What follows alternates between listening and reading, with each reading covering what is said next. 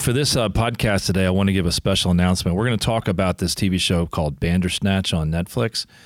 There are some spoilers on here, but more importantly, I think if you're going to listen to this and understand what we're talking about, I would highly encourage you to watch Bandersnatch on Netflix uh, before you listen to our show.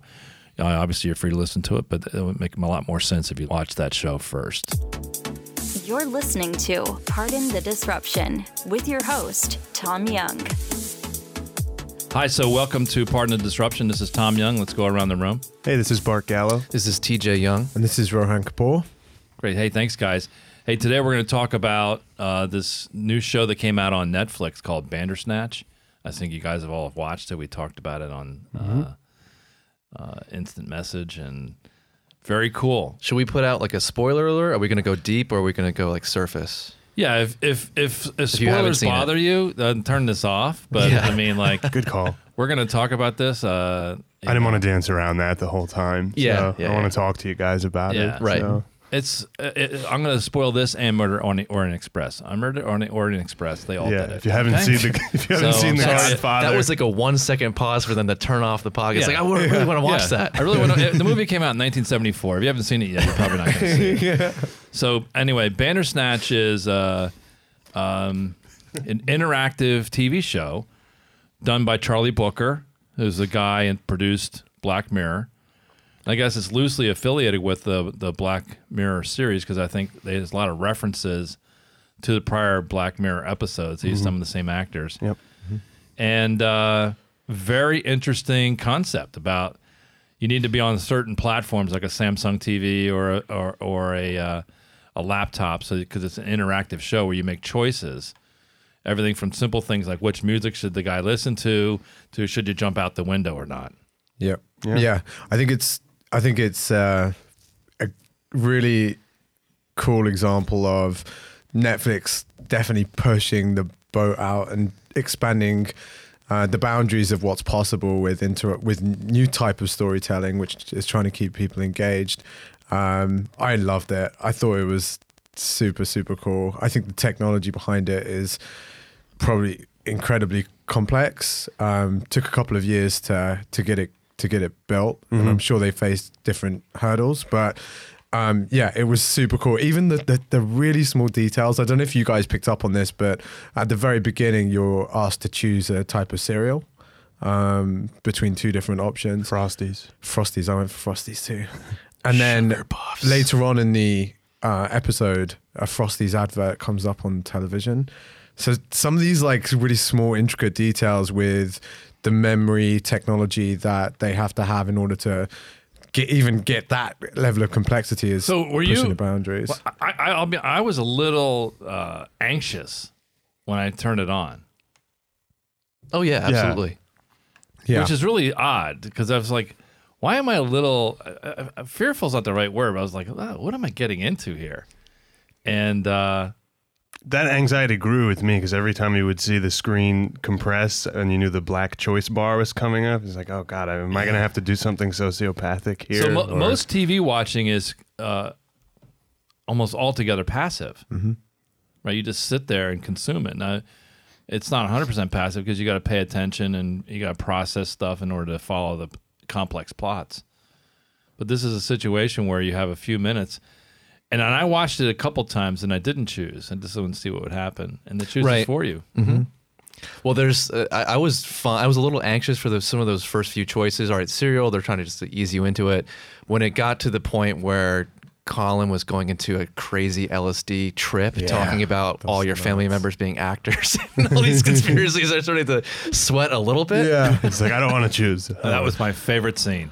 that was really well that well was done. incredible. Yeah, I, you definitely feel a little complicit uh, in some of the stuff that happens. You're like, especially when it gives you choices that, like TJ said, are a bit more. Were your choices that you made uh, the choices that you would really make or the No. choices you thought you No. should make to enhance the show? My first path, I chose the most violent path, Yeah. and I had the highest rating of the game at the beginning. And then when I tried to do the other scenarios, I just got worse ratings, and it, it seemed like I got Oh, the and- and- optimal path first because I just did the most screwed up way that I, I would figure what Charlie Brooker would expect you to do. Right, make the best video game at all costs. Right. Yeah, yeah.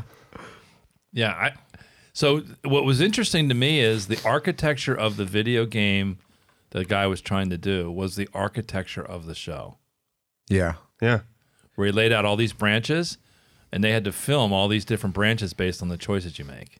Yeah. Yeah. Remember, I haven't coded that path yet when he uh, Yeah. was demoing the game. It, it's they intertwined that perfectly. I think uh, which was really smart, and also I was super impressed by how seamless the uh, the the parts were when you chose them. I expected there to be. I, I was I was curious as to how they were gonna how that was gonna play when you Right. pick a an option. Like, was there going to be a bit of a pause? Was there going to be some sort of, you know, small Yeah. buffering think- lag? But it was just, it was so seamless. Yeah, I think the way they filmed it, they used that approach of once you make a choice, there's kind of like the, the question gets repeated and the camera shifts, but it's mm-hmm. all very nice and seamless, like you said. So it flows like like a passive viewing session, but you're making those decisions. Yeah. That, that had that one choice where it had Netflix as the option, Yeah. or some uh, some symbol from Space Invaders, Yeah. and uh, I'm like, I, w- I didn't pick the Netflix because I thought it was going to kick me out of the show and put me into the Netflix menu. Oh, like it was a home button. Yeah. Yeah. so the second time I watched it, I assume I, I don't know how many times you guys have done it. I've, I've Wendy says one. there's there a I six or spent, seven like, outcomes. I spent like four and a half hours. I did about show. three Yeah. hours. So let's get, let's get into that because that that therein this gets to the notion of why this is a disruptive form of entertainment. We talk about the experience economy, we talk about uh, the attention economy, how we're trying to drive attention, and a show that would be ninety minutes long, like a movie perhaps, uh, would occupy you know so much time, and we wouldn't be talking about it because it wouldn't be probably that interesting. But now it's one of those things you can go back and watch multiple times, and it's very it's very similar. TJ and I were talking about this over the weekend. It takes it combines the story play of a game like Red Dead Redemption that just came out and a movie. And if you look at the economics of both, people spend 50, 60, 70 dollars for a game like Red Dead Redemption where they only spend you know, 8 or 10 dollars to watch a movie or You're, to buy you're- it. you're saying the similarity is the uh, aspect of the choice. No, the exp- the gameplay, the ability to go through multiple aspects and multiple iterations. So y- you're going to play Red Dead Redemption. I'm gonna how many? I know Bart and TJ, you guys both play it, right? Uh, less so now, but yeah, I Mm-hmm. But you played it a did. lot. How many when I got hours it. did you guys put in? I don't want to know that answer. Just tell me. Just tell me how many hours. I don't, I don't know. I don't have the answer. I don't want to even want to About calculate thirty it. for me Yeah. in uh, like a month. okay, and how many hours, TJ? I Make yeah, it up. Thirty-one point five. All right, so more than Bart. One and a half more than I, Bart. I watched I'm you play for four beat hours. me. I'm committed. I watched you play for about four hours, so There you that go. was just one time, and uh, it's it's amazing. It's uh, very interactive, and so you think, but uh, movies and TV shows haven't had been that as immersive. But Red Dead Redemption is going to gross like a billion dollars, Mm-hmm. just one game. The first weekend, it sold seven hundred and fifty million dollars in sales. Wow. So think of so Rockstar Games. Think of how much money they can spend on a production like that if they know that they're going to get that kind of money. But the, what that tells you is that people are craving that interactive entertainment, and if you can bring that to TV, which is to me this is really the first time I've seen a high quality interactive TV program. Very cool. Yeah. And I think we're just scratching the surface of this format. I liked the aspect of choosing the music because like not every choice was you're going to affect the entire plot. Yeah. Some of them were just kind of ambient choices. Where I discovered uh, the album Phaedra by Tangerine Dream. Shout out, 1973 recording. Amazing great, great music in the whole show. But so even just those atmospheric elements you could control, I like that choice. I almost like that better than controlling the plot, which was more just I don't know stressful. Well, how do you know it's not the butterfly effect? I don't know until you do it again. a small choice like whether you pick toasties or fl- or frosties or whatever the hell they're called. Uh, that Well, can yeah. affect the whole well, plot. that, that anxiety of not knowing is what made me do it again and again. And think about it from like a marketing standpoint. I mean, I was engaged with this show for five hours. Yeah. It's, I don't, I've never, I never watched a movie that long. I never Yeah. would want to either. Yeah. I did, my eyes just start glazing over. Yeah. Lose attention. I guess it's going to be interesting as that becomes more common. How whether the engagement becomes diluted because the novelty wears off. There is a novelty aspect with this type of interactive viewing where we've not seen it before. I wonder if these start coming out again and again, whether the attention is going to start. You know, we won't be discussing it in the same terms I think. I, I- I think you're right. I think the novelty absolutely will wear off, and it will go back to basic storytelling. The, the, this is just a modality to tell the story. If the story sucks, yeah, the, the, the novelty will wear off quickly. So I remember like when in the 1990s when Jurassic Park came out, it was the next level of CGI, mm-hmm. and it was people were just fascinated with that. The story could have been shit, Yeah. and they just and pe- people loved it. But now people just glaze over with special tech. They don't Yeah. see it. They you need a good story, mm-hmm. and that'll be the same will be true here. Now, the Bandersnatch was a decent story. I wouldn't say it was a great story. It was a decent story, but to me, the format of of allowing for multiple paths to come out with was very very interesting. yeah. And again, it's like it's in in order to do that seamlessly and handle that much complexity, the investment that Netflix has made in putting together the infrastructure in which they can now do this on a regular basis mm-hmm. is it's also pretty impressive. And I think it, especially in light of some of these street, other streaming services coming in like Disney, you know, Apple, it's a really cool example of what can happen when you know competition comes into the marketplace and these guys are now thinking like where can we go next? Let's not rest on our laurel. Let's like really push it. Do you guys know how long it took Brooker to make this? two years apparently which is relatively short hmm. Two years to come up with the idea and work out the kinks, or two years for the seed to be planted and the final product to be put out yeah. Plus, a lot of the technical integrations to make sure you can ac- navigate the menu choices back and forth. I mean, that's a whole. yeah That's a huge like. Yeah, but they have that implementation. figured out now. Oh, yeah, Exactly. yeah, now it's done. now they've got it laid out and, Right. and it took a lot of it was a lot of hardship reading about How it, mu- it was if, if tough. if I figure all that stuff out, I think the show's about ninety minutes. Mm-hmm.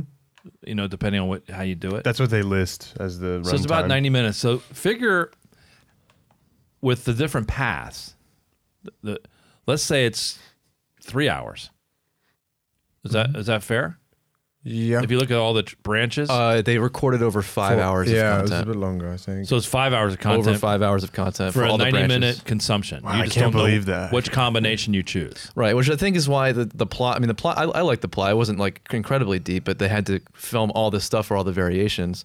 I thought that what they, you know, in the lieu of that, they or in lieu of that, they chose to just explore th- certain thematic elements as opposed to saying, "Hey, we're going to have this crazy, complicated plot that we're going to explore." Like, so the whole aspect of free will. I mean, the, whole the whole show is like meta on top of meta, where this mm. person is making a game about a book about making choices left yeah, or right. And they bring the, agent. Netflix element into it as well. Right, you're doing that. I'm not. I'm not in control of my choices. Who's doing this? It's Netflix. It's the viewers. And mm-hmm. then, are you even in control as the viewer? You're questioning your own free will. There's a moment in the show where, who's the protagonist? Stefan. Stefan, yeah. Yeah, he says like uh, at- towards the end, he's like going crazy if you chose one of the paths. He's like, you know what? I I realized the secret to this was just to uh, you know offer the illusion of choice, but really I controlled the ending no matter what happened. So. And you can actually kind of notice that happening with all of the different choices you made. It kind of steered you towards four or five different endings. Right. But you didn't really have that choice. At the end of the day, it would rewrite you back and kind of force you to the ending that Netflix wanted to show. Yeah. So it's kind of just commentary Yeah. on top of commentary. Very mind blowing, but I didn't get to the one where he gave that monologue, but that's pretty he interesting. kind of loses it. yeah Yeah, I, it's a, the the monologue is fantastic when he's on LSD. The other The guy, Colin, yeah, yeah, yeah. The, Yeah, the yeah. legendary coder. Yeah. Yeah. Very good. Yeah, I, I, I, I, I went. Someone transcribed it and put it up on net, on Reddit, and read through it. It's it's pretty, it's pretty wild. But so you figure five hours of content for a ninety minute engagement, and then do you actually engage for it for you think about five hours or even more? I was, I think I did at least over four hours. I did almost every iteration. Yeah, Yeah, I did three, three fifteen maybe. yeah. I was watching it on my phone too. I would have done it longer if I was on a different device. So again, back to the you know thinking about engaging people and the attention economy, and is a letter worth a stamp here, uh, or just like a novelty to wear off? To me, it seems like it's a, a very interesting way to engage in new content. Well, it's an example of how, in an age where everyone's vying for your attention, uh, the ability to do something completely different is almost becoming a necessity, right? Like Netflix is competing against social media, is competing against um, other streaming services. So it's kind of cross competing for your attention with so many other services. They're kind of having to find a way to completely push the boundary in what they're doing. Um, There's some, there's some for that. novelty now, but I, I think that it's it's going to re-manifest in maybe a slightly different form. They'll continue to Like, innovate on it. It would be interesting to see this concept, but like on a more drawn out, like crowdsourced way of implementing it, where like instead of one movie where you're going in and making a few choices, it's like a series, but each episode is released every few months, and they let like the broader audience make a couple key choices for the next episode to drive Right, that plot. yeah. Even if Yeah. you're not making a bunch of choices throughout the episode that determine the plot within an episode, but a multi-season show. Let the fans Season one is yeah. Season two, does he move to L.A. and start an acting Right. career, or does he move to? So it's more drawn out to something leave for production time. All right, so the, uh, the fans chose LA. Sixty percent voted for LA. What's they have to kind of produce that now, so it's more drawn out. But it's like So the studio, it's all vote driven for what happens for the studio's- anthology series. the studio still determines the outcomes, but it's within the parameters that the, the user base chooses. Right. I, I, How about sport matches? yeah, it's- yeah, sport matches. that would become a little crazy. I use the same technology, and uh, Which I get ref gets paid off more? No, I get to choose the next play the Giants run against the Cowboys. oh, that would be a disaster. Why?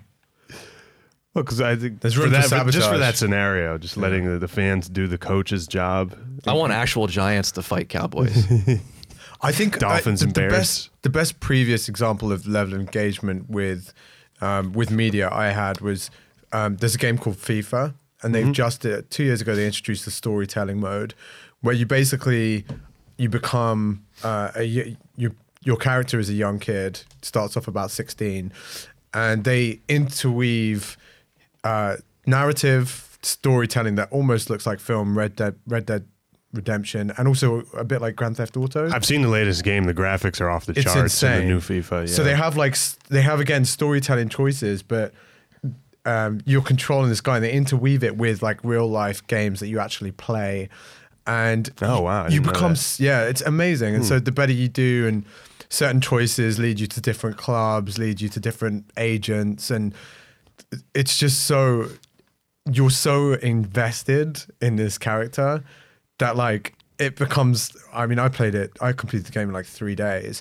And i think to your point when you span it out over a series and you start to become a little more invested in uh, in the characters over a longer period of time and you feel a bit more like responsible and, and kind of complicit in their future or their lives it's just insane how like attached you do become to it Yeah, I And think- so. I think this episode is amazing because it gave you that insight into the technology that's possible um, for this type of storytelling. But what's going to be really cool is if they're able to span that out over a longer period, and you become a bit more engaged in Stefan and like, oh, what, like where's this going to go over a longer period? Mm-hmm. I think that's going to be cool.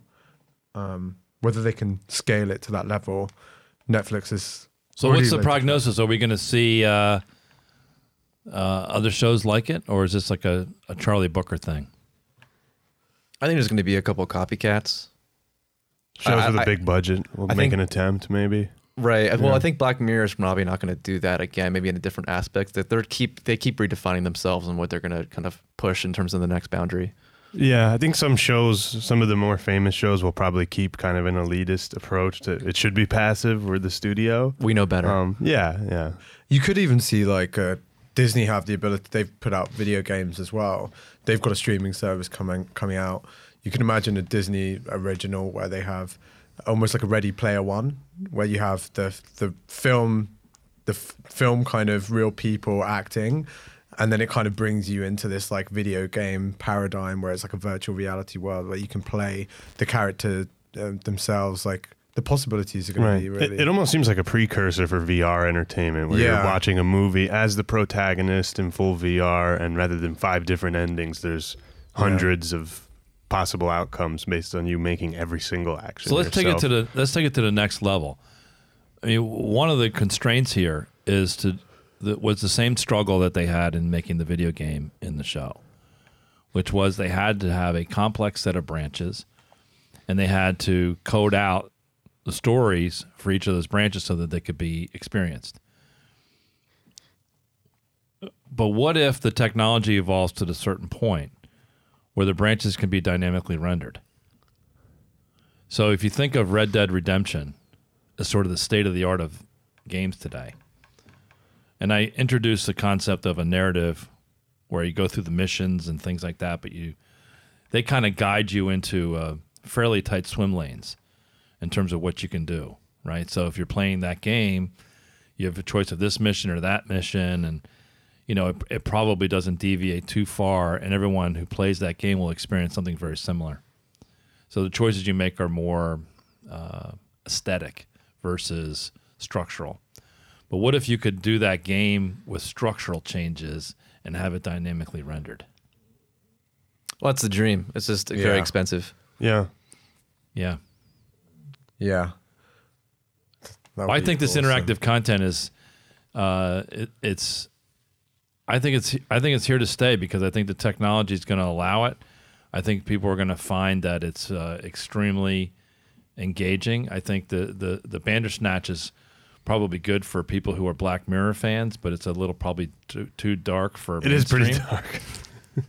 the content alone, aside from the, the choosing aspect, It's and the fact that they're thinking about it and laying down the tracks for what's to come that I think is the most exciting thing. The, the episode is, like you say, uh, the choices are a little aesthetic, and I think the fact that they're investing and laying down this technology is the most exciting thing. Um, and I definitely think it's going to be cool to see where this interactive storytelling takes us. absolutely. Well, I didn't know that uh, Pac-Man was a metaphor for programming Oh, control. yeah, that was so cool. The uh, the way he described Pac-Man's plight was I found to be like so chilling in the show about going off screen and coming back to the other side, yeah, just making that like a huge metaphor for life. I was like, It's real. Yeah, it was a a very very good stuff. I thought it was very well written. But again, if you're not a Black Mirror fan, you probably won't like this. Uh, maybe they'll do it with Dancing with the Stars or something like that. yeah. Well, that's good. Any any parting comments? You guys, so you all think it's here to stay, or yeah. I hope it Yeah. is. I think, it's it a- and I hope a- it is. It's going to be built on, but let's look forward. I look forward to the the next thing from Charlie Brooker. Uh, he's always got some pretty good stuff. But uh, we'll, I think, Electric Dreams, the Philip Dick stuff on Amazon. We may see something from them. yeah. Uh, and then Apple and Google are dumping a lot of money Yeah. into because they, they want them Me too. They're gonna and they have billions of dollars to throw at this. So expect to see some cool content over the next uh, two years. For sure. Great. All right. Thanks, everybody. Hey, thanks for listening to the show today. Pardon the disruption. If you enjoyed our discussion, I'd invite you to head over to our homepage at www.rumjog.com. You can go there and check out our perspectives page and hear more podcast episodes, read some articles. It's some pretty interesting stuff.